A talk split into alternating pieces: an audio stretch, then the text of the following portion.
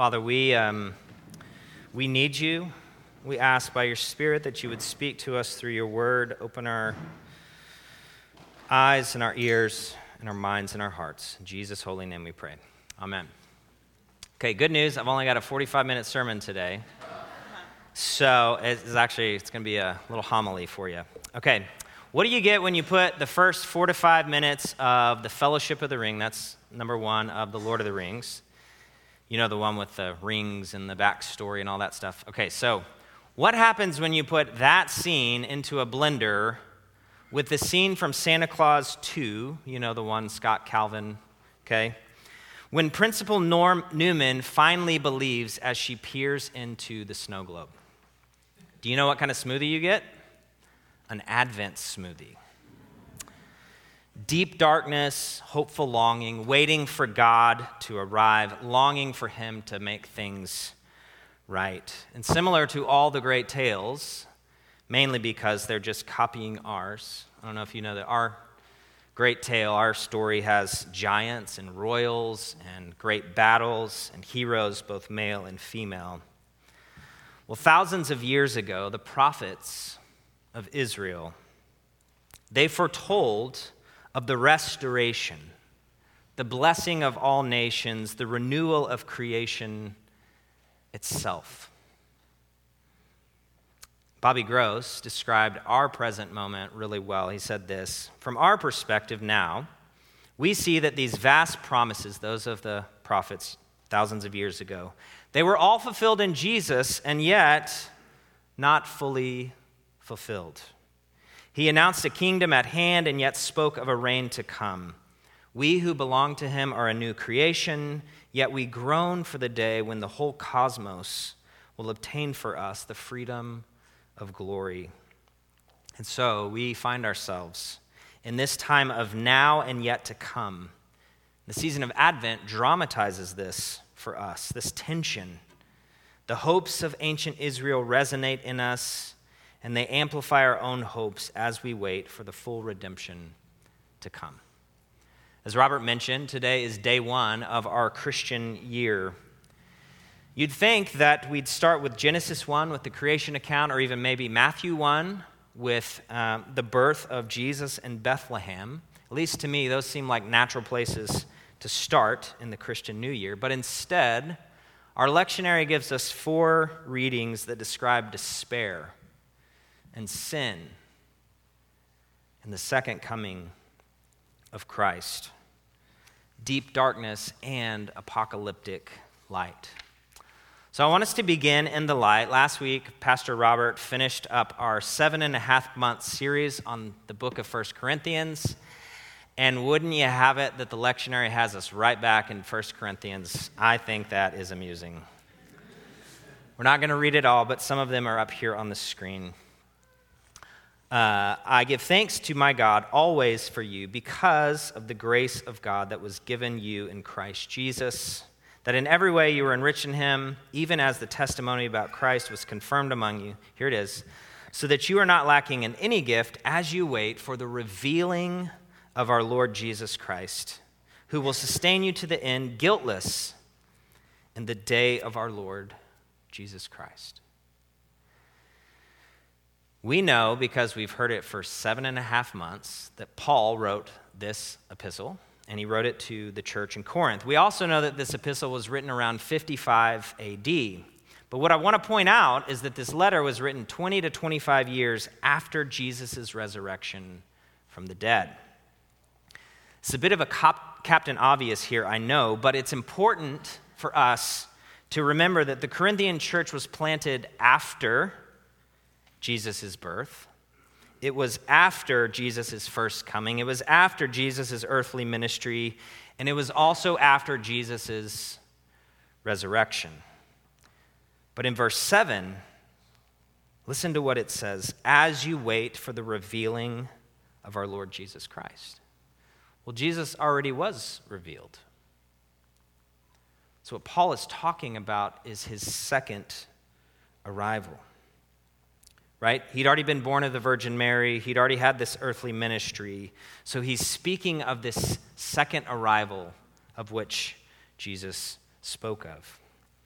And so we find uh, when we study the book of 1 Corinthians is that the Corinthian church was living in between those two arrivals of the Messiah. And that is where we are today, stuck in the middle. Now, Paul doesn't tell us a whole lot about what his second arrival will be like, but Mark chapter 13 fills in those details. But in those days after the tribulation, the sun will be darkened, the moon will not give its light, the stars will be falling from heaven, the powers in the heavens will be shaken. Then they will see the Son of Man coming in clouds with great power and glory. He's going to send out his angels to gather the elect from the four winds, from the ends of the earth to the ends of heaven. And then to verse 32 Now, but concerning that day or that hour, no one knows, not even the angels in heaven nor the Son, but only the Father. And so be on guard. We've heard the rest. It's a pretty cosmic scene. Um, N.T. Wright said of this passage, he said, Advent speaks of the time, it's here on the screen, when the thin but opaque curtain hangs in the midst of reality the bright veil between heaven and earth will be ripped aside. Our present reality existing, did we but know it, a hair's breadth away from the terror and splendor of God, would be confronted with that other capital R reality, setting the cosmos burning and bubbling. I like what uh, Dr. Wright said there. So I was sort of kidding when I put when I made us an Advent smoothie earlier, when I put Lord of the Rings and Santa Clause 2 into the blender. What I was trying to show us was that there's this tension in the season of Advent.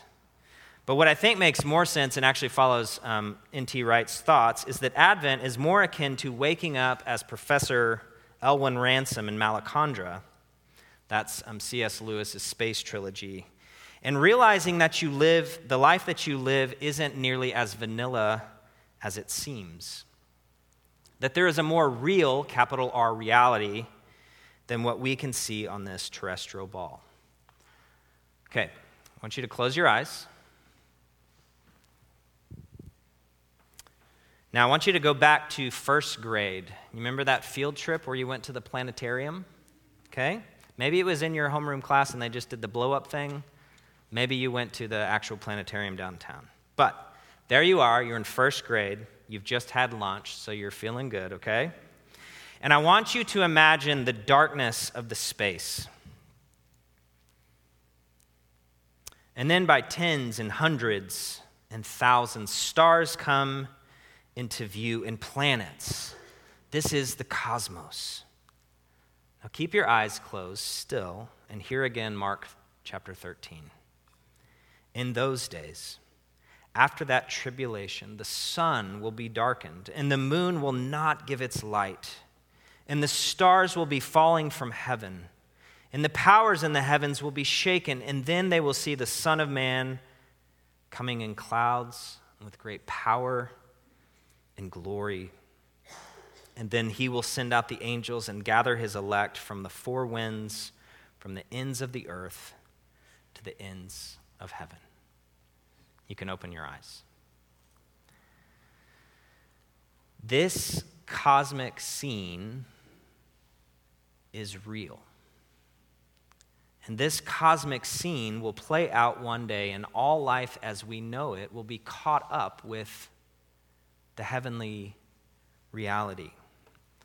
The season of Advent affords us space to consider Jesus' cosmic return to earth if we would just take her up on her offer.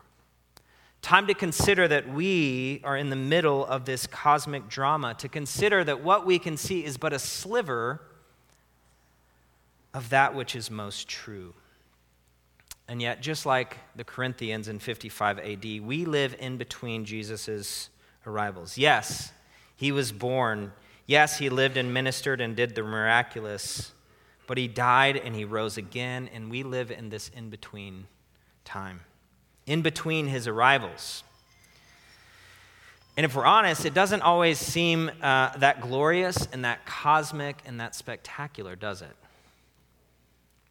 Life in the in between can be dark, it can be disappointing, and it can be pretty vanilla. Listen to the psalmist Restore us, O God. Let your face shine that we may be saved. O Lord God of hosts, how long will you be angry with your people's prayers? You have fed them with the bread of tears and given them tears to drink in full measure.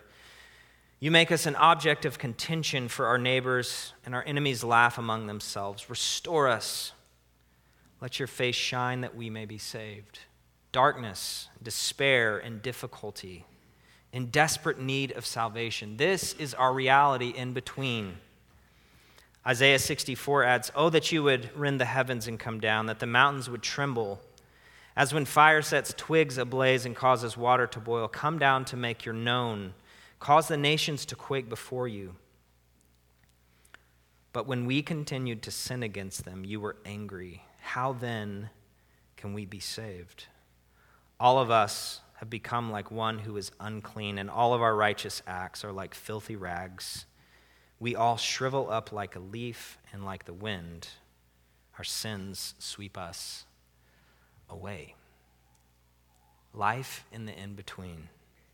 A people stuck in sin, unclean, separated from God. But in verses 8 and 9 of Isaiah 64, we hear hope and we see light. Yet you, Lord, are our Father. We are the clay, you are the potter. We are all the work of your hand. Do not be angry beyond measure, Lord. Do not remember our sins forever. Oh, look on us, we pray for we are all your people.